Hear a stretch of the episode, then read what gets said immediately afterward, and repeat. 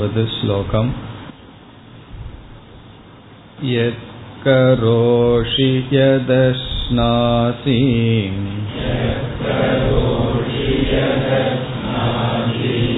यज्जुकोषि ददासि यत्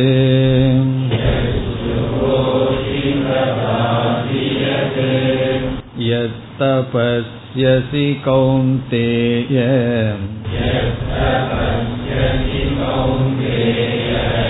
तत्कुरुष्व मदर्पणम्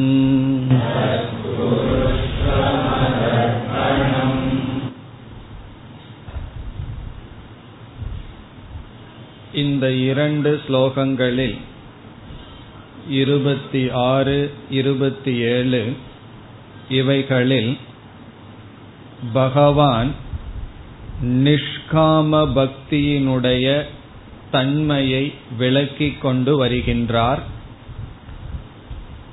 இதில் பக்தி என்பது இரண்டு அம்சத்துடன் கூடியது.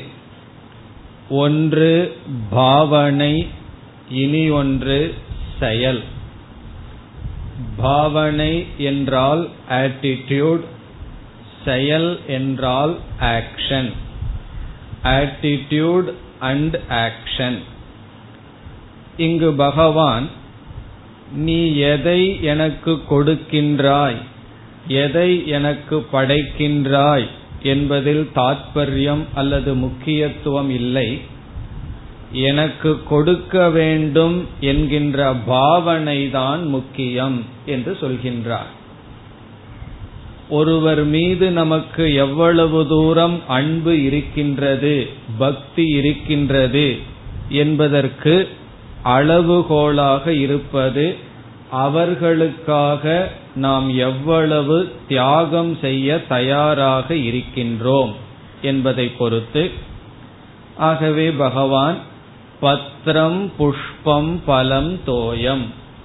பக்தியினுடைய அடையாளமாக நீ இலை மலர் தண்ணீர் பழங்கள் இவைகளை அர்ப்பணம் செய்து பக்தியுணர்வுடன் கொடுப்பதை நான் ஏற்றுக்கொள்கின்றேன்.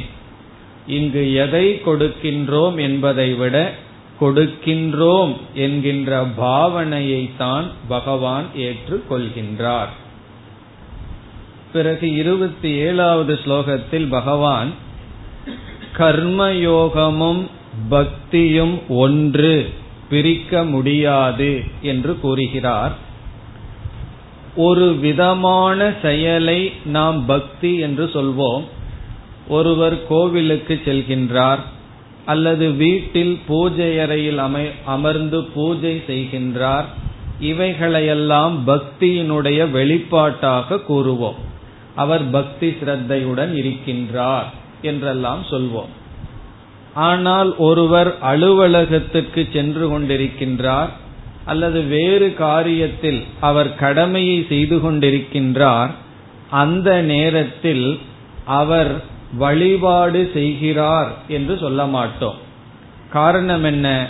அவர் வேலை செய்து கொண்டிருக்கின்றார் என்று சொல்வோம்.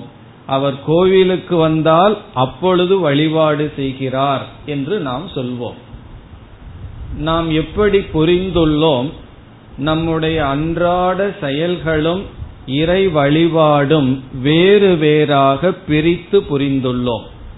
அதனால்தான் கூறுவார்கள் ஒர்க் அண்ட் வர்ஷிப் என்று சொல்வார்கள். ஒர்க் அண்ட் வர்ஷிப் என்றால் என்னுடைய ஒர்க் என்னுடைய கடமை வேறு பக்தி வேறு என்று பிரித்து சொல்வார்கள். ஆனால் இங்கு பகவான் சொல்றார் ஒர்க் ஈஸ் வர்ஷிப் என்று சொல்கிறார். அதுதான் கர்மயோகம் அதுதான் பக்தி. ஒர்க் அண்ட் வர்ஷிப் என்றால் என்னுடைய கடமை வேறு பகவானுக்கு செலுத்தும் பக்தி வேறு. ஒர்க் ஈஸ் வர்ஷிப் என்றால் என்னுடைய கடமையே பக்தியாக வழிபாடாக செய்யப்படுகிறது. ஒருவர் வியாபாரம் செய்து கொண்டிருந்தால் பகவான் என்ன சொல்றார்? அந்த வியாபாரத்தையே பக்தியாக பூஜையாக செய்ய வேண்டும் என்று சொல்கின்றார். ஆனால் நடைமுறையில் என்ன பார்க்கின்றோம்? பூஜையே வியாபாரமாக ஆகிக்கொண்டு இருக்கிறது. பகவான் என்ன சொல்றார்? உன்னுடைய வியாபாரத்தை பூஜையாக்கு என்கின்றார். பூஜை வியாபாரமாகின்ற நிலையையும் பார்க்கின்றோம். ஆகவே இங்கு ஒரு குறிப்பிட்ட செயல் என்று சொல்லாமல் எத் கரோஷி நீ எதையெல்லாம் செய்கின்றாயோ எது அஷ்னாசி எதையெல்லாம் சாப்பிடுகின்றாயோ எது ஜுகோஷி என்னென்ன யாகம் செய்கின்றாயோ எத் ததாசி எதை கொடுக்கின்றாயோ எத் தபஸ்யசி என்னென்ன தவத்தை மேற்கொள்கின்றாயோ தத் குருஷ்வ மதர்ப்பணம். அதை எனக்கு அர்ப்பணமாக செய்வாயாக. ஆகவே காலையில நாம எழுந்திருந்து பல் துவக்குவது முதல் கொண்டு உறங்க போகும் வரை நம்முடைய ஒவ்வொரு செயலும் பக்தியாக மாறலாம். எப்பொழுது? மதர்ப்பணம். ஈஸ்வர அர்ப்பணமாக செய்தால் பல் துவக்குவதே ஒரு விதமான பக்தி தான் ஆகவே எனக்கு பக்தி செலுத்துவதற்கு நேரமில்லை என்று நாம் சொல்லக்கூடாது. காரணம் என்ன? பக்தி என்பது இறைவனுக்கு அர்ப்பணமாக செய்யப்படும் அனைத்து செயல்களும் பக்திதான். இதைத்தான் பொதுவாக நாம் கர்ம யோகத்தில் சிந்திப்போம். ஆகவே இந்த ஒரு ஸ்லோகமானது கர்மயோகமும் பக்தியும் அடிப்படையில் ஒன்று என்பதை காட்டுகின்றது. கர்மயோகத்துல செயலுக்கு முக்கியத்துவம் கொடுத்து பேசுவோம். பக்தியில் பாவனைக்கு முக்கியத்துவம் கொடுத்து பேசுவோம். இங்கு பகவான் இந்த ரெண்டையும் இணைக்கின்றார். பக்தன் தான் கர்மயோகி கர்மயோகி தான் பக்தன். பிறகு நாம் சென்ற வகுப்பில் மதர்ப்பணம் என்ற சொல்லுக்கு பொருளை பார்த்து வந்தோம். அதில் முதலில் நாம் பார்த்த பொருள் இறைவனுக்காக செய்தல் என்றால் அந்த செயலிலேயே திருப்தி அடைதல். அது முதல் பொருளாக பார்த்தோம். நாம பகவானுக்காக செய்தல் என்பது நமக்கு திருப்தி அந்த செயலிலேயே வருகின்றது. அதற்கு மேல் வேறு ஒரு பலனை எதிர்பார்க்க மாட்டோம். அதற்கு ஒரு உதாரணம் ஒரு சுவாமி கூறுவார். அவர் வாழ்ந்த காலத்தில் அவர் கேள்விப்பட்ட ஒரு சம்பவம் இது. மகாத்மா காந்தி ஒரு இடத்துக்கு சென்றிருந்தாராம். கான்பூருக்கு சென்றிருந்தாராம். ஒரு செல்வந்தருடைய டிரைவர் மகாத்மா காந்தியை ரயில்வே ஸ்டேஷன்ல இருந்து அவருடைய வீட்டுக்கு கார்ல அழைத்து வந்தாராம். பிறகு அந்த டிரைவர் அதற்கு பிறகு யாரையெல்லாம் பார்க்கிறாரோ எல்லா இடமும் என்ன சொல்வாராம்? மகாத்மா காந்திக்கு நான் பதினஞ்சு நிமிஷம் டிரைவ் பண்ணியிருக்கேன். இது ஒரு பெருமையா எப்பொழுது பார்த்தாலும் பெருமை அடித்து கொண்டு இருப்பாராம். இப்பொழுது மகாத்மா காந்திக்கு பதினஞ்சு நிமிஷம் கார் ஓட்டி இருக்கிறதுல அவ்வளவு பெருமைப்பட்டு இருக்கார். இவருடைய முதலாளிக்கு என்ன பண்ணிட்டு இருக்கார் அதுவும் அதே வேலையை தான் பண்ணிட்டு இருக்கார் இப்ப முதலாளிக்கும் கார் ஓட்டிட்டு தான் இருக்கார். அத பெருமையாவா சொல்லிட்டு இருக்கார் சொல்வதில்லை. பிறகு என்ன வேலை இவர் புதுசா செய்தார்? அந்த பதினஞ்சு நிமிடம் செய்த செயலை நினைச்சு நினைச்சு சந்தோஷப்படுறதுக்கு இவர் புதுசா என்ன பண்ணிட்டாருன்னு சொன்னா ஒரு மனிதனுக்கு பதுவா இனி ஒரு மனிதனை கார்ல கொண்டு வந்திருக்கார். ஆனா இரண்டாவதான கொண்டு வந்த மனிதன் மீது இவருக்கு உயர்ந்த ஒரு பக்தி இருந்தது அவருக்காக செய்கிறேன் என்று சொல்லும் பொழுது அந்த செயலிலேயே திருப்தி அடைந்தார். அந்த செயலுக்கு அவர் கூலி கேட்க மாட்டார் அந்த செயலிலேயே திருப்தி அடைந்தார். அதுதான் இறைவனுக்காக செய்தல் என்பது. இப்ப பகவானுக்காக செய்யறோம்னு சொன்னா அந்த செயலிலேயே திருப்தி. இதை நாம் சென்ற வகுப்பில் பார்த்தோம். இனி இரண்டாவது கருத்து எதனுடைய இரண்டாவது கருத்து? மதர்ப்பணம் பகவானுக்கு அர்ப்பணம் செய்து நாம் செயல் செய்தல். பகவானுக்கு அர்ப்பணம் செய்தல் என்பது என்ன? என்பதனுடைய இரண்டாவது கருத்து என்னவென்றால் மமதா தியாகம். மமதா என்றால் என்னுடையது என்பதை தியாகம் செய்தல். மமதா என்றால் என்னுடையது. மமன என்னுடையது. மமதா என்றால் இது என்னை சார்ந்தது என்னுடையது என்கின்ற புத்தியை தியாகம் செய்தல். இதம் ந மம என்று யக்ஞத்தில் சொல்லுவார்கள். ஒரு பொருளை வந்து யஜ்யத்துல கொடுத்ததற்கு பிறகு இது என்னுடையது அல்ல என்கின்ற புத்தி. அதாவது நம்ம வாழ்க்கையில எவ்வளவோ பொருள்களை பயன்படுத்தி கொண்டு வருகின்றோம். அப்படி பொருள்களை பயன்படுத்தும் பொழுது நம்மை அறியாமல் அந்த பொருளுக்கு நான் உரிமையாளன் என்கின்ற புத்தி வந்து விடுகிறது. அது எனக்கு சொந்தம் அது என்னுடையது என்ற எண்ணம் வந்து விடுகின்றது. இங்கு இறைவனுக்கு அர்ப்பணமாக செய்தல் என்றால் அனைத்து பொருள்களையும் நான் பயன்படுத்துபவன் எதுவுமே எனக்கு சொந்தமில்லை என்கின்ற புத்தி. எல்லாத்தையும் நான் பயன்படுத்துகின்றேன் பயன்படுத்துவதற்காக எனக்கு கொடுக்கப்பட்டது நான் உரிமையாளன் அல்ல. இது வந்து மனசுக்குள்ள இருக்க வேண்டிய புத்தி. செயலளவுல இது வராது.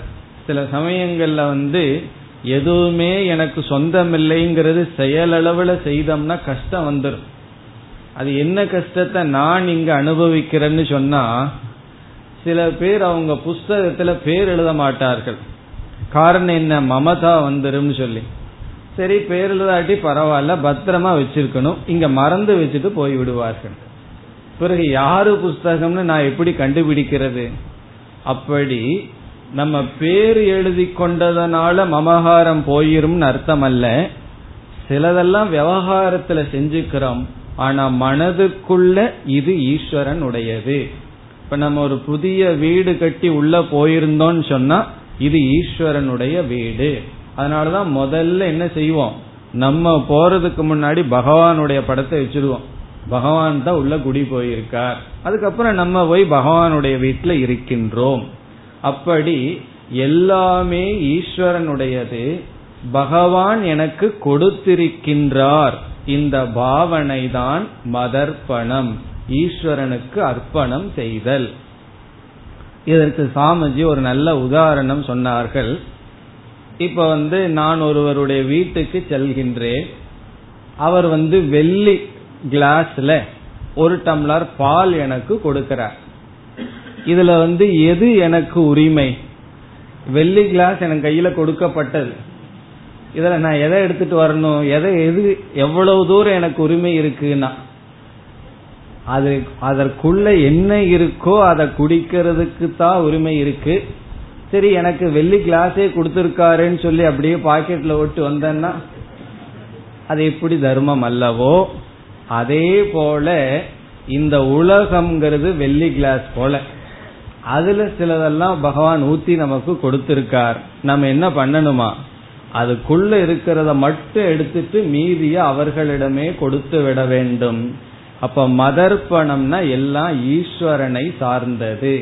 எனக்கு கொடுக்கப்பட்டுள்ளது நான் பயன்படுத்துகின்றேன் என்ற புத்தி தான் மதர்ப்பணம் அந்த புத்தியுடன் நம்முடைய கடமைகளை செய்ய வேண்டும். அப்படி செய்வதுதான் பக்தி என்று கூறுகின்றார். இப்ப பக்தியினுடைய நிஷ்காம பக்தியினுடைய லட்சணம் என்ன?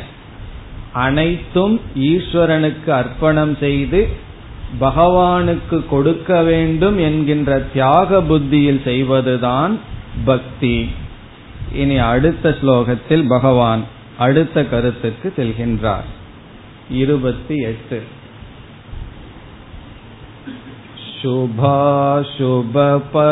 शुभाशुभफलैरेवम्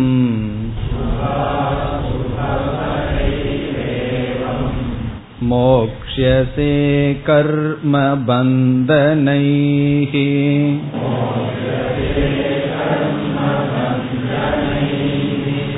सन्न्यासयोगयुक्तात्मा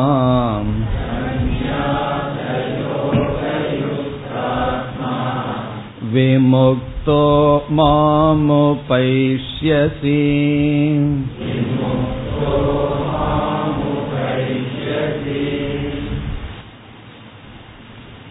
இந்த ஸ்லோகத்தில் நிஷ்காம பக்தியினுடைய பிரயோஜனத்தை பகவான் கூறுகின்றார். இவ்விதம் ஒருவன் நிஷ்காம பக்தி செலுத்தினால் என்ன பலனை அடைகின்றான்? நிஷ்காம பக்தியினுடைய பிரயோஜனம் பலம். என்ன பலனை இங்கு பகவான் கூறுகிறார் என்றால் இரண்டு பலன் இங்கு பகவான் கூறுகின்றார். ஒன்று ஜீவன் முக்தி இரண்டாவது விதேக முக்தி ஜீவன் முக்தி என்கின்ற பலன் விதேக முக்தி என்கின்ற பலன் இறுதியாக ஒரு பக்தன் அடைகின்றான் என்று கூறுகிறார். எதனுடைய பலன்? நிஷ்காம பக்தியினுடைய பலன். இப்பொழுது ஸ்லோகத்திற்குள் செல்லலாம். சுப அசுப பலைகி சுப அசுப பலைகி சுபம் என்றால் இஷ்டம் விருப்பம். நாம் விரும்புவது சுபம். அசுபம் என்றால் அனிஷ்டம். சுப அசுப பலைகி என்றால் இஷ்ட அனிஷ்ட பலங்களிலிருந்து. இஷ்டபலம் அனிஷ்டபலம் என்கின்ற இரண்டு பலங்களிலிருந்து. பலம்னா பிரயோஜனம். நமக்கு வந்து வாய்ப்பது. சுப அசுப பலைகி. பிறகு முதல் வரியில் கடைசி சொல் கர்ம பந்தனைகி கர்ம பந்தங்களிலிருந்து கர்மமேவ பந்தம் கர்மபந்தம். கர்மபந்தம் என்றால் பாப புண்ணியங்கள். சுபம்ங்கிறது புண்ணியத்தையும் அசுபம் என்பது பாபத்தையும் குறிக்கின்றது. இப்ப சுப அசுப பலைகி கர்ம பந்தனைகி புண்ணிய பாபரூபமான கர்ம பந்தங்களிலிருந்து மோக்ஷசே நீ மோக்ஷத்தை அடைவாய் விடுதலையை அடைவாய். இப்ப பகவான் அர்ஜுனனை பார்த்து நேரடியா சொல்றார் மோக்ஷசே என்றால் நீ விடுதலை அடைவாய். பாப புண்ணியங்களிலிருந்து நீ விடுதலை அடைவாய். இங்கு மோக்ஷசே என்பது ஃபியூச்சர் டென்ஸ்ல சொல்றார் எதிர்காலத்துல சொல்றார். அப்படிப்பட்ட பலனை நீ அடைவாய். காரணம் என்ன என்றால் நிஷ்காம பக்திக்கும் இப்படிப்பட்ட பலத்திற்கும் கால இடைவெளி கொஞ்சம் இருக்கும். நிஷ்காம பக்தியினுடைய பலன் சித்த சுத்தி மன தூய்மையெல்லாம் நமக்கு வரும். மன தூய்மையினுடைய பலன் வேதாந்த சாஸ்திரத்தை கேட்கும் பொழுது அது நமக்கு புரியும் ஞானம் ஏற்படும் பிறகு ஞான நிஷ்டை நமக்கு கைகூடும். இவ்விதம் நிஷ்காம பக்தி அடுத்த அடுத்து சாதனைக்கு உன்னை எடுத்துச் சென்று இறுதியில் மோக்ஷத்தை அடைவாய். அதனாலதான் பகவான் எதிர்காலத்துல பேசுகின்றார். மோக்ஷசே நீ மோக்ஷத்தை அடைவாய். எதிலிருந்து கர்ம பந்தங்களிலிருந்து எப்படிப்பட்ட கர்ம பந்தம் சுப அசுபம். இப்ப வேதாந்தத்துல நம்ம பல இடத்துல பார்த்திருக்கோம். புண்ணியம் கூட பாவம்தான். காரணம் என்ன? புண்ணியம் வந்து சுகத்தை கொடுக்கிற சூழ்நிலையை நமக்கு உருவாக்கி நமக்கு மீண்டும் ஜென்மத்தை கொடுக்கும். ஆகவே புண்ணியம் வந்து சுகத்தை தான் கொடுக்குமே தவிர சிற்றின்பத்தை தான் கொடுக்குமே தவிர மோட்சத்தை கொடுக்காது. ஆனா இரண்டாவது விதமான புண்ணியம் இருக்கின்றது அது சித்த சுத்தி சாஸ்திரம் குரு இவர்களை கொடுக்கின்ற புண்ணியம். அதனாலதான் நம்ம புண்ணியத்தை வந்து பணத்துக்கு உதாரணமாக சொல்வோம். பணத்தை நம்ம எதற்கு வேண்டுமானாலும் பயன்படுத்தலாம். இவ்விதம் புண்ணிய பாபங்களிலிருந்து விடுதலை அடைந்து ஒரு நீ மோக்ஷத்தை அடைவாய். எப்பொழுது இதில் ஒரு சொல் இருக்கின்றது முதல் வரியில் சுப அசுப பழகி ஏவம். ஏவம் என்றால் எனக்கு அர்ப்பணம் செய்வதன் மூலமாக அல்லது எனக்கு அர்ப்பணம் செய்து உன்னுடைய வாழ்க்கையை நடத்தினால். மதர்ப்பணம் குர்வன். என்று பொருள். எனக்கு அர்ப்பணம் செய்து கொண்டு உன்னுடைய வாழ்க்கையை நடத்தினால் அல்லது நிஷ்காம பக்தி செலுத்துவதன் மூலமாக நிஷ்காம பக்தி செலுத்துவதன் மூலமாக இஷ்ட அனிஷ்ட பல ரூபமான கர்ம பந்தத்திலிருந்து விடுதலை அடைவாய். இப்ப இதைத்தான் பகவான் இரண்டாவது வரியில் கடைசியில் விளக்குவார். அங்கு நாம் விளக்கத்தை பார்க்கலாம். பிறகு இந்த சாதகனுக்கு பகவான் இனி ஒரு பெயர் கொடுக்கின்றார். மிக அழகான சொல். சந்நியாச யோக யுக்தாத்மா. சந்நியாச யோக யுக்தாத்மா என்ற சொல் மோக்ஷத்தை அடைய போகின்ற சாதகனை குறிக்கின்ற சொல். கர்மபந்தத்திலிருந்து விடுதலை அடைய போகின்ற சாதகனை குறித்த சொல் இது. சந்நியாச யோக யுக்த ஆத்மா. இங்கு ஆத்மா என்ற சொல்லுக்கு மனம் என்று பொருள். அந்த கரணம். ஆத்மான அந்த கரணம் நம்முடைய மனம். இப்படிப்பட்ட மனதை உடையவன். இப்படிப்பட்ட அந்த கரணத்தை உடையவன். யுக்தக என்றால் பொருந்திய. யுக்தாத்மா என்றால் இப்படிப்பட்ட மனதுடன் பொருந்தியவன். பிறகு எப்படிப்பட்ட மனதுடன் பொருந்தியவன்? இரண்டு விதமான மனதுடன் பொருந்தியவன். ஒன்று சந்நியாச இரண்டாவது யோக. சந்நியாச யோகம் நீங்க சேர்ந்து படிக்க கூடாது சந்நியாசம் என்பது ஒரு சாதனை யோகம் என்பது இனி ஒரு சாதனை. சந்நியாசத்துடனும் யோகத்துடனும் பொருந்திய மனதை உடையவன். அதுதான் இந்த சொல்லுக்கு டிரான்ஸ்லேஷன் சந்நியாசத்துடனும் யோகத்துடனும் பொருந்திய மனதை உடையவன். இங்கு என்ன சந்நியாசம் என்ன யோகம்? சந்நியாசம் என்றால் விட்டு விடுதல் யோகம் என்றால் அனுஷ்டானம் செய்தல். யோகம் சொன்னா செய்தல் எடுத்து கொள்ளுதல் சந்நியாசம் என்றால் விட்டு விடுதல். இப்ப ரெண்டு கான்ட்ரடிக்ஷனா பகவான் சொல்றார். இவன் எதையோ ஒன்னை எடுத்தும் கொண்டுள்ளான் எதையோ ஒன்றை விட்டும் இருக்கின்றான். நீ வந்து சந்நியாசம் செய்தவனாகவும் இருக்கின்றாய் யோகம் செய்பவனாகவும் இருக்கின்றாய். இப்ப எதை சந்நியாசம் செய்கின்றான் என்றால் இந்த சந்நியாசம்ங்கிற சொல் ஒவ்வொரு சாதகன் ஒவ்வொரு சாதனையில இருக்கும் பொழுது ஒவ்வொரு பொருள் வரும். இப்ப ஒருவன் வந்து கர்மயோகியா இருக்கும் பொழுது எதை சந்நியாசம் செய்கின்றான் என்றால் சங்கல்பத்தை சந்நியாசம் செய்கின்றான். அவன் மனசுல வந்து இந்த பலன் வரணும் என்கின்ற ஆக்ரகம் அதை சந்நியாசம் செய்கின்றான். பக்தி யோகத்தில் இருக்கும் பொழுது மதர்ப்பணம் குர்வன் என்று மமதா என்னுடையது என்பதை சந்நியாசம் செய்கின்றான். இவ்விதம் ஒவ்வொரு படியில சந்நியாசத்திற்கு பொருள். பிறகு ஞானியானதற்கு பிறகு கடைசியா அவன் சந்நியாசம் செய்வது என்னவென்றால் முதல்ல வந்து மமதா என்னுடையதுங்கிறத மனதளவுல விடுகின்றான். கடைசியா நம்ம சந்நியாசம் பண்றது என்ன? என்றால் அகந்தா என்று சொல்வார்கள்.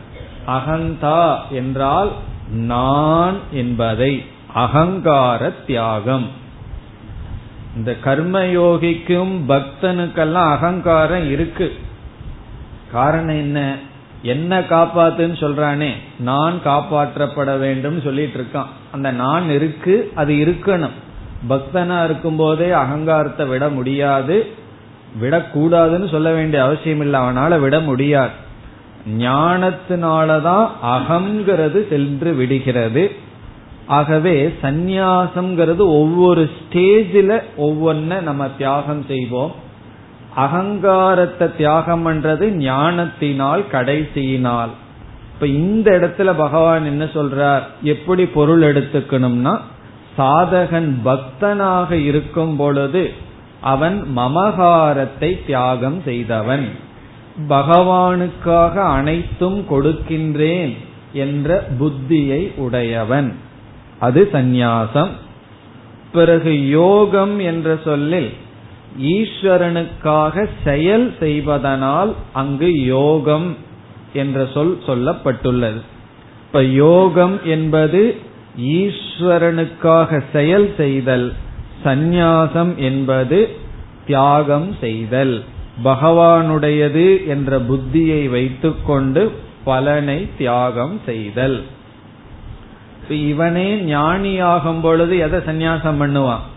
அவன் சந்நியாசம் செய்வது அகங்காரத்தை நான்கிறதையே தியாகம் செய்து விடுவான். இப்ப அப்படிப்பட்ட ஞானிக்கு தான் ஒரு சாதனையும் கிடையாது. எல்லா சாதனையும் யாருக்குன்னா எல்லாம் இந்த அகங்காரத்துக்கு தான் ஆத்மாவுக்கு ஒரு சாதனையும் கிடையாது. ஆகவே கடைசியில சந்நியாசம் என்றால் அகங்கார தியாகம். அதற்கு முன்னாடி எதையெல்லாம் விட முடியுமோ அதை விடுவது சந்நியாசம். யோகம்ங்கிறது அனுஷ்டானம் யுக்தாத்மா என்பது பொருந்தியவன். இப்படிப்பட்டவனுக்கு என்ன பலன்? இனி அடுத்த சொல் விமுக்தக. விமுக்தக என்ற சொல் ஜீவன் முக்தியை குறிக்கின்றது. அவன் உயிரோடு இருந்து கொண்டிருக்கும் பொழுதே முக்தியை அடைந்துள்ளான். இதுல வந்து ஒரு வார்த்தை ஒரு இருக்கு. ஜீவன் முக்தின்னு நம்ம சொல்றோம். ஜீவன் சொன்னா உயிரோடு இருந்து கொண்டு இருக்கின்றான். முக்தக என்றால் விடுபட்டு விட்டான். இப்போ உயிரோடு இருந்து கொண்டு விடுபட்டு விட்டான்னா கண்டிப்பா உயிரை விட்டுட்டான்னு அர்த்தம் கிடையாது. ஏன்னா ஜீவன்கிற சொல் அங்க இருக்கு. பிறகு எதை விட்டுள்ளான் என்றால் துயரத்தை விட்டுள்ளான். சோகத்தை விட்டுள்ளான். தரதி சோகம் ஆத்மவிது என்பது உபனிஷத். ஆகவே விமுக்தக என்றால் இவன் உயிரோடு இருக்கும் பொழுதே மன நிறைவை அடைந்துள்ளான். சரியா வேதாந்த வகுப்பு உங்க கழு காதுக்குள்ள போயிட்டு இருக்கான்னு நான் தெரிஞ்சுக்கணும்னா அடிக்கடி ஒரு டெஸ்ட் வைக்கணும். ஜீவன் முக்தி ஒரே வரியில் சொல்ல வேண்டும். சொல்லணும். என்ன சொல்லணும்? மன நிறைவு அப்படி அடிக்கடி சிலதெல்லாம் வேணும்னே திரும்ப திரும்ப சொல்லிட்டு இருக்கிறது காரணம் என்னவென்றால் இந்த முக்கியமான சில கருத்தெல்லாம் மனதில் பதியணுங்கிறதுக்காக ஆகவே ஜீவன் முக்தி என்றால் நம்முடைய மனதை நிறைத்தல். இப்ப எப்படி நிறைச்சிட்டு இருக்கோம் பொருள்களை கொடுத்து கொடுத்து மனதை நிறைக்க முயற்சி பண்றோம். அது எப்படின்னா பசி இருக்கு வயிற்ற நிறைக்கிறோம். ஒரு பத்து இட்லியை போட்டு நிறைச்சிட்டு இங்க கிளாஸுக்கு வந்திருக்கோம்.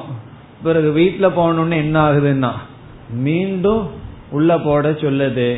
இப்போ இந்த வயிறு போலதான் நம்முடைய மனசு. தற்காலிகமா நிறைஞ்சிட்டு இருக்கிறது நம்முடைய வயிறு. அதே போல ஆசைப்பட்ட பொருள்களை கொடுத்து மனசு அப்பப்ப நிறைச்சிட்டு இருக்கோம் இந்த ஞானத்தினால நிரந்தரமா மனசை நிறைக்கிறது தான் ஜீவன் முக்திகி இப்ப ஜீவன் முக்தின்னு சொன்னா கண்டென்ட்மெண்ட் திருப்திகி குறையற்ற நிலை. அதனாலதான் நம்ம யார பார்த்தாலும் தைரியமா ஒரு வார்த்தை கேட்டுறவங்களுக்கு என்ன குறைன்னு சொல்லி. காரணம் என்ன? அவ்வளவு ஷோர் நமக்கு கண்டிப்பா அங்க மனசுல நிறைவில்லை. இல்ல எப்படி இருக்கீங்கன்னு கேட்டா முதல்ல நல்லா இருக்கீங்கன்னு சொல்லுவாரு. கொஞ்சம் அழுத்தமா நல்லா இருக்கீங்களான்னு கேட்டா பிறகு ராமாயணம் வந்துடும் இல்லையே இப்படி அப்படின்னு சொல்ல ஆரம்பிச்சிருவோம். அப்படி ஒரு குறை நமக்கு இருக்கு. எந்த பொருளும் நம்ம நிறைக்கவில்லை. இவன் விமுக்தகன அந்த குறையிலிருந்து விடுதலை அடைந்து நிறைவாக இந்த வாழ்க்கையை வாழ்ந்து கொண்டு இருப்பான். எவ்வளவு நாள் அவனுக்கு இந்த பிராரப்த கர்மம் ஒன்னு இருக்கு. அதுவரை சரி இந்த பிராரப்த கர்மம் முடிஞ்சிட்டா இந்த ஸ்தூல தேகம் கர்ம வினையினால் சென்று விட்டால் அவனுடைய நிலை என்ன? அது அடுத்த சொல். மாம் உபைஷ்யசி. மாம்னா என்னை இங்கு என்னைனா நிர்குணஸ்வரூபமான பிரம்மத்தை உபைஷ்யசி அடைவாய். நிர்குண ரூபமான பரபிரம்மத்தை நீ அடைவாய். இதனுடைய அர்த்தம் என்ன? மீண்டும் பிறக்க மாட்டாய். புனர்ஜென்மம் இல்லை. இப்ப மாம் உபைஷ்யசி. உபைஷ்யசினா அடைவாய். இதையும் பகவான் ஃபியூச்சர் டென்ஸ்ல சொல்றார். காரணம் என்ன? இப்ப அர்ஜுன உயிரோடு இருந்து கொண்டு இருக்கின்றான். இப்ப நீ உயிரோடு இருக்க. உனக்கு ஜீவன் முக்திங்கிறது முதல்ல கிடைக்கும். அதனுடைய அர்த்தம் என்ன? உயிரோடு இருக்கும் பொழுதே உன்னுடைய மனதை நீ நிறைத்து விடுவாய். புக்ல எழுதி வச்சிருவார்கள். இந்த மாதிரி பண்ணனா ஒருவர் வந்து இந்த மூக்கிலேயே வந்து இந்த பட்டாணி வந்து எட்டு கிலோமீட்டர் உருட்டிட்டு போனாராம். இதெல்லாம் ஒரு பெரிய பெரிய செய்ய முடியாது. நம்மளால செய்ய முடியுமா? ஒரு மீட்டர் உருட்ட முடியுமான்னா முடியாது.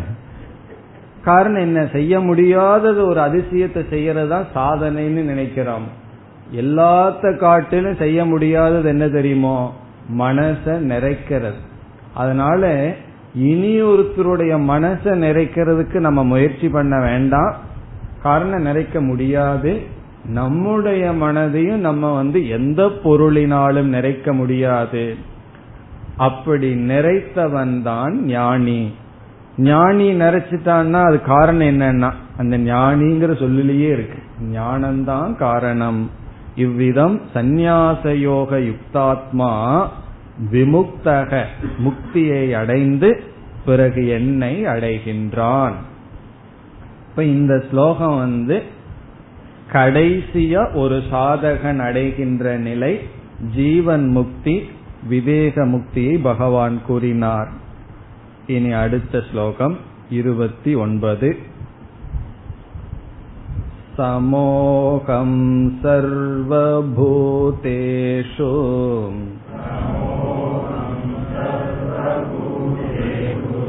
न मे द्वेष्योऽस्ति न प्रियः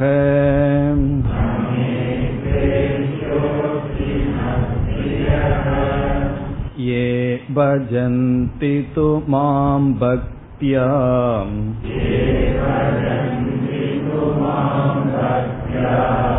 मयि ते तेषु चाप्यहम्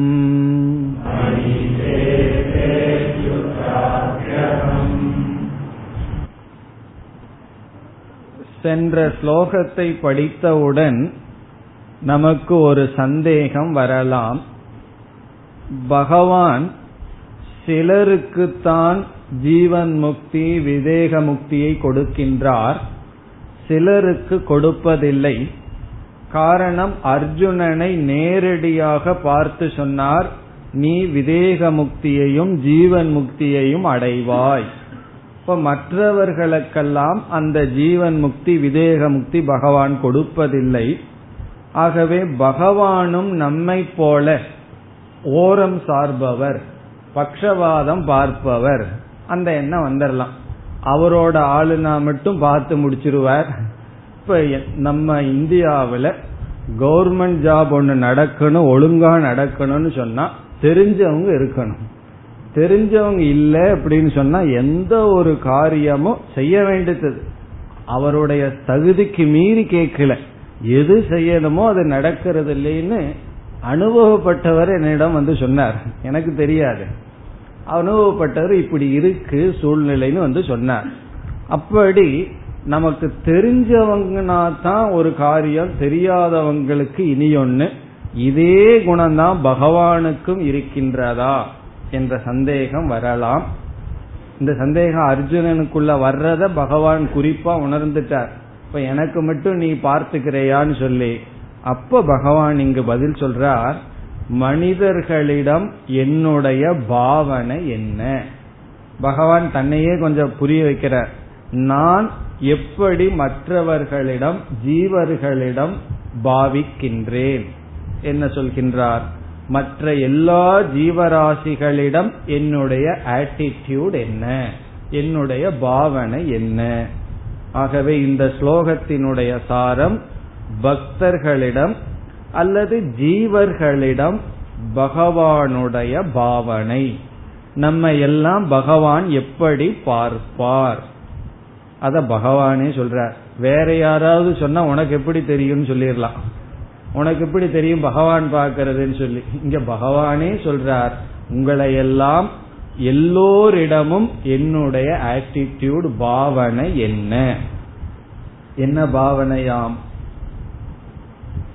சமோகம் சர்வபூதேஷு. அகம் நான் சர்வபூதேஷு. எல்லா ஜீவராசிகளிடத்திலும் சர்வபூதேஷுன எல்லா ஜீவராசிகளிடத்திலும் சமக சமமாக இருக்கின்றேன். எல்லா ஜீவராசிகளிடமும் நான் சமமாக இருக்கின்றேன். பிறகு சமகங்கிற சொல்லை பகவானே விளக்குகின்றார். சமமாக இருக்கின்றேன்னா என்ன அர்த்தம்? பகவானே சொல்றார் நமே துவேஷ்யக அஸ்தி. மே எனக்கு துவேஷ்யக வெறுப்புக்கு உரியவன் ந அஸ்தி யாரும் இல்லை. எனக்கு வெறுப்புக்கு உரியவன் யாரும் இல்லை. ந பிரியக எனக்கு விருப்புக்கு உரியவனும் யாரும் இல்லை. நான் யாரையும் வெறுப்பதில்லை நான் யாரையும் விரும்புவதில்லை. என்னுடைய வெறுப்புக்குரியவன் இந்த உலகத்துல யாருமே இல்லை. என்னுடைய விருப்புக்கு உரியவனும் இந்த உலகத்தில் யாரும் இல்லை. நான் சமமாக இருக்கின்றேன் எல்லா ஜீவராசிகளிடத்திலும். இத நம்முடைய மனசை ஏற்றுக்கொள்ளாது. நம்ம என்ன விரும்புவோம்? என்னிடத்துல மட்டும் ஸ்பெஷலா இருக்கணும்னு விரும்புவோம். நீ மத்தவங்கிட்ட எப்படியோ இருந்துட்டு போ. என்னிடத்துலதான் ஸ்பெஷலா இருக்கணும்னு சொல்லுவார்கள்.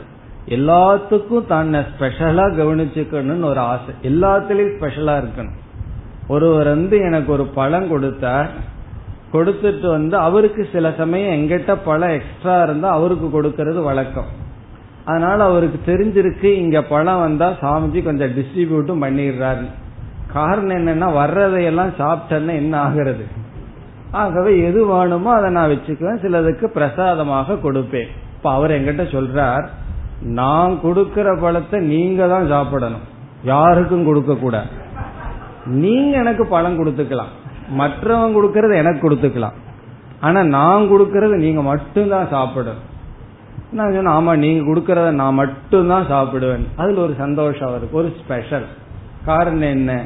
எல்லாம் தன்னை ஸ்பெஷலா கவனிச்சுக்கணும்னு ஒரு ஆசை. சில பேர் வந்து திருப்பதிக்கு போயிட்டு நான் ஏதோ பண்ணி ஸ்பெஷல் தரிசனம் பார்த்துட்டு வந்தேன்னு பெருமையா சொல்லுவார்கள். உன்னையும் வருத்தப்பட வேண்டிய விஷயம் அங்க போய் எல்லா விதமான அதர்மமும் பண்ணி அங்கேயே லஞ்சம் கொடுத்து பகவான தரிசனம் பண்ணி பார்த்தா லஞ்சம் கொடுத்துட்டு வந்து பகவான பார்த்தா பகவான் சாபம் கொடுப்பாரா ஆசீர்வாதம் பண்ணுவாரா? இப்படியா நீ வந்திருக்கேன்னு சொல்லி. அத சில பேர் பெருமையாக வந்து சொல்லுவார்கள். காரணம் என்னன்னா தர்மம் வேறு பகவான் வேறுன்னு பிரிச்சுட்டோம். இங்க பகவான் சொல்றார் நான் சமமாக இருப்பேன். எனக்கு ஸ்பெஷல்னு யாருமே கிடையாது. அதே சமயத்துல வெறுப்பு அப்படிங்கறதும் கிடையாது. எல்லோரிடமும் சமமாக நான் நடந்து கொள்வேன். நான் இருக்கின்றேன். சமோகம் சர்வ பூதேஷு சரி நீங்க சமமா இருக்கீங்கன்னு சொல்லி விட்டீர்கள் ஆனா சிலருக்கு மோட்சம் கிடைக்குது சிலருக்கு பந்தம் கிடைக்குதுன்னா. அதற்கு பகவான் இரண்டாவது வரியில் பதில் சொல்கின்றார். நான் சமமாத்தான் இருக்கின்றேன். என்னிடம் யார் எப்படி வருகிறார்களோ எதை கேட்கிறார்களோ அப்படி அவர்களுக்கு நான் அருள் புரிகின்றேன். இப்ப என்னிடம் வந்து ஒரு பகைவன் அழியணும்னு விரும்பினா அதற்கு தகுந்த பலனை அவனுக்கு கொடுக்கற முதல்ல அவனுடைய புத்தி அவனை அழிப்பேன். என்னிடம் வந்து எல்லாம் நல்லா இருக்கணும்னு வேண்டுனா அவனை நான் நல்லா வச்சிருப்பேன். காரணம் என்ன? யார் யார் எப்படி எப்படி என்னிடம் வருகிறார்களோ எவ்வளவு தூரம் என்னிடம் அவர்கள் வருகிறார்களோ அவ்வளவு தூரம் அவர்களிடம் நான் செல்கின்றேன். எனக்கு இதில் விருப்பு வெறுப்பு கிடையாது. இப்ப இதிலிருந்து என்ன தெரியுதுன்னு சொன்னா இந்த உலகத்துல எல்லோரிடமும் நம்ம சமமா இருக்கணும்னு பகவான் சொல்லல. ஒரு திருடன் ஆகட்டும் பக்தன் ஆகட்டும் எல்லாத்தையும் சமமா வச்சுக்கணும்னு சொல்லல. உடனே வீட்டுக்கு போய் மெய்டு செர்வன்ட்ட கூப்பிட்டு சமமா உட்கார வச்சுக்க சொல்லி சொல்லல பகவான். யார யார எங்கெங்க வச்சிருக்கணுமோ அப்படி நடத்துற விஷயத்துல பகவான் சொல்லல. இது மனதில் இருக்கிற பாவனையில சொல்றார். என்னுடைய மனதில எல்லோரும் சமமாக இருக்கிறார்கள். யார் எதற்கு தகுதியோ அதை நான் அவர்களுக்கு செய்கின்றேன். அதை இரண்டாவது வரியில் கூறுகின்றார். ஏ பஜந்தி து மாம் பக்தியா.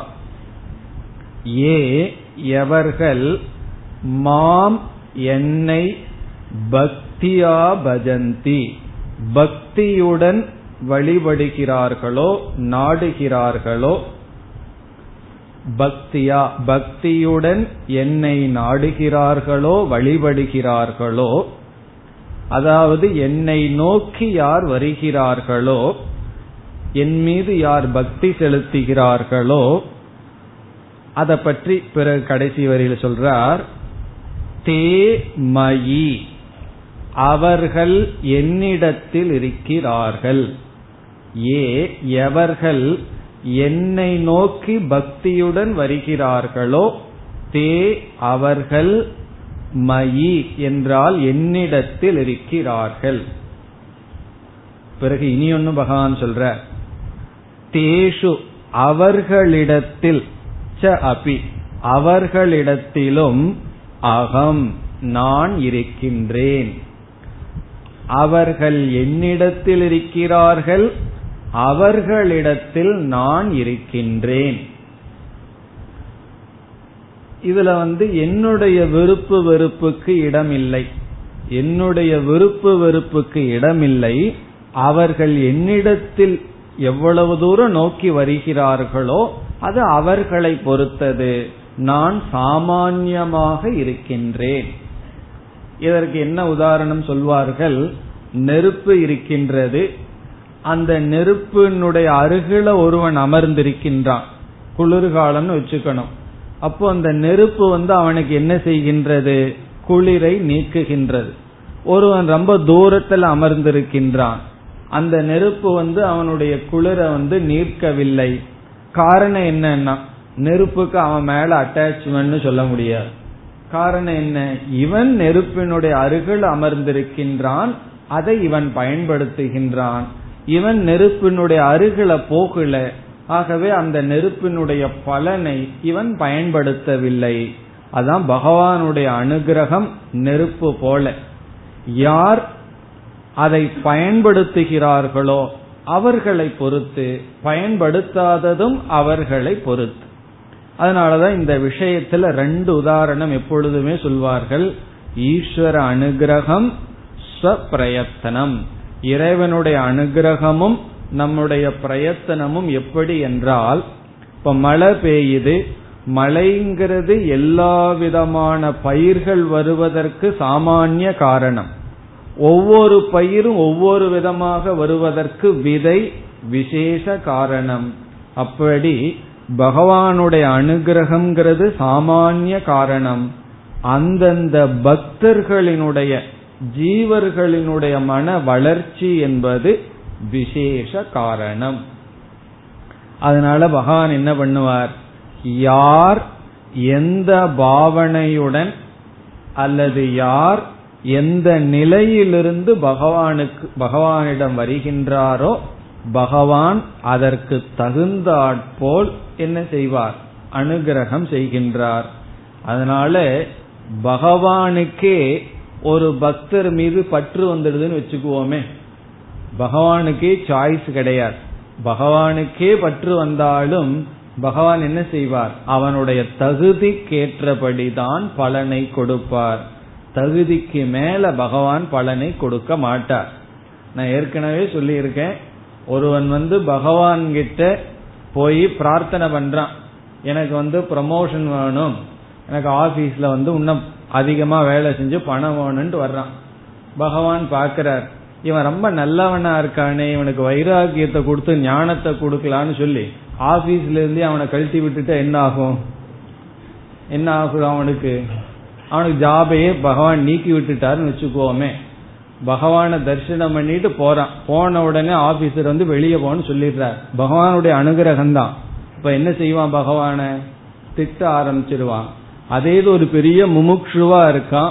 அவன் ஞானத்துக்கு போற தயாரா இருக்கான். அவனுக்கு அந்த வேலையை செஞ்சா அது நல்லது. அப்படி இப்போ ப்ரமோஷன் வேணும்னு கேட்கறவனுக்கு பகவான் என்ன செய்வார்? அதைத்தான் கொடுப்பார். அதுவும் தகுதி இருந்தா கொடுப்பார் தகுதி இல்லாமையும் கொடுக்க மாட்டார் எப்ப நான் கேட்கறனே கிடைக்கலையேன்னு சொன்னா அதற்கும் தகுதி வேணும். இந்த லௌகிக சுகத்தை அனுபவிக்கிறதுக்கும் கூட உழைப்பு இருக்கணும் தகுதி இருக்கணும் புண்ணியம் இருக்கணும். ஆகவே எல்லோரிடமும் சமமாக இருக்கின்றேன். ஒருவ மோக்ஷத்தை அடையிறது அடையாததுங்கிறது முழுமையாக என்னுடைய கையில் இல்லை. முழுமையாக அவனுடைய கையிலையும் கிடையாது. இரண்டும் சமமாக இருக்கின்றது. பகவானுடைய அனுகிரகம் இல்லாம எதுவும் நடக்காது. அதே சமயத்துல பகவானுடைய அனுகிரகம் இருக்குமேன்னு சொல்லி எல்லாமும் நடக்காது. ரெண்டும் சமமாக இருக்கும். முழு முயற்சி சாதகன் செய்ய வேண்டும். பிறகு பகவானுடைய அனுகிரகமும் சமமாக இருக்கும். இப்ப இந்த ஸ்லோகத்துல பகவான் எதை தெளிவு பண்ணியிருக்கார்? நான் எல்லோரிடமும் சமமாக இருப்பேன். இனி இந்த கடைசி பகுதியில கொஞ்சம் விளக்கம் பார்க்கலாம். என்ன சொல்லியிருக்கார்? மயித்தே தேஷு அகம்னு சொல்லியிருக்கார்.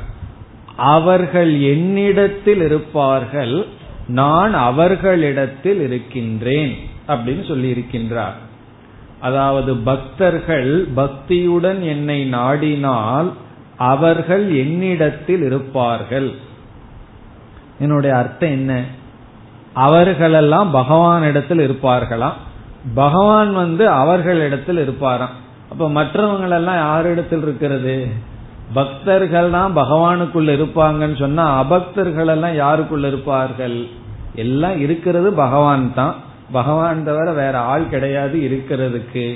ஆகவே இதனுடைய அர்த்தம் என்ன? இந்த இடத்துல பகவான் கொஞ்சம் பைட்டிக்க சொல்றார். ஒரு இலக்கியத்தோடு பேசுகின்றார். இந்த இடத்துல அர்த்தம் எப்படி எடுத்துக்கொள்ள வேண்டும் என்றால் அவர்கள் என்னிடத்தில் இருக்கிறார்கள் என்றால் என்னை பற்றிய ரகசியத்தை அறிந்தவர்களாக இருக்கிறார்கள். என்னை பற்றிய உண்மையை அவர்கள் அறிந்தவர்களாக இருக்கிறார்கள். நம்ம வந்து எதோ எல்லா விதமான சீக்கிரட்டையும் தெரிஞ்சுக்கணும்னு ஆசைப்படுறோம். ஆனா பகவான பத்திய சீக்கிரட்டை தான் தெரிஞ்சுக்கிறதுக்கு ஆசையே நமக்கு வர்றதில்லை. இங்க சொல்றார் என்னுடைய உண்மையான ரகசியம் என்னுடைய தன்மையை நான் அவர்களுக்கு சொல்லுவேன். அப்ப என்ன அவர்கள் என்னிடத்தில் இருக்கிறார்கள். பிறகு நான் அவர்களிடத்தில் இருப்பேன்கிறதுக்கு என்ன அர்த்தம்? என்றால் பகவானிடத்தில் அவர்கள் இருப்பார்கள் பகவானுடைய தன்மையை புரிந்திருப்பார்கள். பிறகு அவர்களிடத்தில் நான் இருப்பேன் என்றால் அவர்களுடைய மனம் முழுதும் நான் நிறைந்திருப்பேன். அவர்கள் இந்த உலகத்தை பார்க்கும்போது யாரை பார்ப்பார்கள்? என்னைத்தான் பார்ப்பார்கள். அவர்களுடைய திருஷ்டியிலிருந்து நான் விலகி செல்ல மாட்டேன். எதை பார்த்தாலும் அங்கு ஈஸ்வர புத்தி தான் அவர்களுக்கு இருக்கும். இப்போ அவர்களிடத்தில் நான் இருக்கிறேன்னு சொன்ன என்ன? அவர்களுக்குன்னு புது லோகம் கிடையாது. பக்தர்கள் ஞானிகளுக்கு திடீர்னு புதிய லோகம் வரவில்லை. இதே உலகம் ஆனால் பார்க்கின்ற திருஷ்டி வேறாக இருக்கின்ற அதனாலதான் அழகா ஒரு சிந்தனைவாதி சொல்லுவார் நமக்கெல்லாம் வாட் டு சி அப்படிங்கறது தான் that what to see is that not how to see is அப்படின்னு சொல்ற எதை பார்க்கணும்னு சொல்லி கொடுத்துட்டோம் எப்படி பார்க்கணும்னு சொல்லிக் கொடுக்கவில்லை. இந்த உலக இதையெல்லாம் பாரு அதையெல்லாம் பாருன்னு சொல்றோம். ஆனா அதை எப்படி பார்க்கணும்னு சொல்லிக் கொடுக்கவில்லை. உண்மையிலேயே சொல்லிக் கொடுக்க முடியாது. அது நமக்குள்ள வர வேண்டிய மாற்றம். என்ன மாற்றம்னா இதையெல்லாம் பார்த்தாச்சு. கடைசியில் அதை எப்படி பார்க்கணும்? ஈஸ்வர சுரூபமாக பார்க்கிறோம். அப்ப ஞானிக்கு வந்து ஈஸ்வரனை இழக்கவே முடியாது. அவன் எதை பார்த்தாலும் ஈஸ்வர சுரூபம். கல்ல புலன் ஐந்தும் காலா மணி விளக்கேன்னு ஒரு பாட்டு இருக்கு. அதாவது தெல்ல தெளிந்தார்க்கு ஜீவன் சிவலிங்கம் தெளிந்தவர்களுக்கு வந்து ஜீவனே சிவலிங்கம். பிறகு அவர்களுடைய புலன்கள் எல்லாம் என்னன்னா ஆசிரியர் வந்து கள்ள புலன்கள்னு சொல்ற கள்ள புலன்கள்னா என்ன? கள்ளம்னா திருடன் நம்முடைய புலன்கள் தான் இந்திரியங்கள் தான் திருடன் ஏன்னா அறிவை திருடிட்டு போயிட்டு இருக்கு அது என்ன ஆயிடுதான் காலா மணி விளக்கே அப்படிங்கிறார். அப்போ எந்த இந்திரியங்கள் நமக்கு திருடனா இருந்ததோ அதே இந்திரியங்கள் பகவானுடைய மணி விளக்குன்னா என்ன? பகவானை காட்டுவதற்கான தீபங்கள். கண் ஒரு தீபம் காது ஒரு தீபம் நாக்கு ஒரு தீபம். என்னுடைய அர்த்தம் என்ன? எதெல்லாம் இந்திரியங்கள் வழியா அனுபவிக்கிறோமோ அதெல்லாம் இறைவனை விளக்குகின்ற தீபம் என்று ஒரு பக்தர் பாடுகின்றார். அதுதான் இதனுடைய சாரம். அவர்கள் என்னிடத்தில் இருப்பார்கள் என்றால் என்னை பற்றிய உண்மையை அறிந்திருப்பார்கள். அவர்களிடத்தில் நான் இருப்பேன்னு சொன்ன என்ன அர்த்தம்? அவர்களுடைய அனைத்து திருஷ்டியிலும் நான் தான் இருப்பேன். என்னை அவர்கள் இழக்க முடியாது. இதுக்கெல்லாம் என்ன காரணம்னா அவர்கள் என்னிடம் பக்தியாக வந்தார்கள். ஆகவே இப்படிப்பட்ட அறிவை அவர்களுக்கு நான் கொடுத்துள்ளேன். இதுல வந்து எனக்கு விருப்பு வெறுப்பு கிடையாது. இப்ப சமோகம் சர்வ பூதேஷு. எல்லா பூதங்களிடமும் நான் சமமாக இருக்கின்றேன். நான் யாரையும் விரும்புவதில்லை வெறுப்பதும் இல்லை.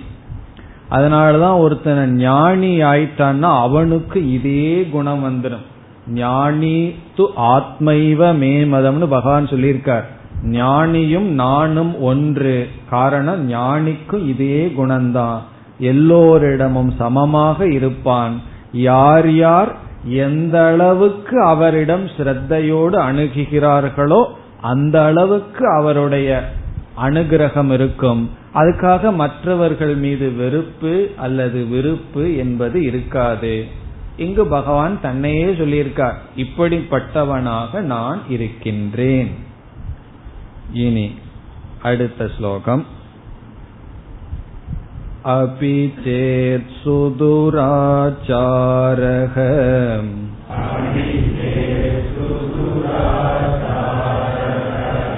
भजते मामनन्यभाक्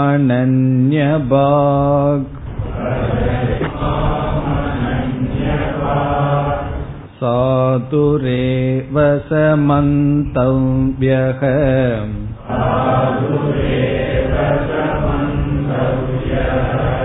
सम्यक् व्यवसितो हि सः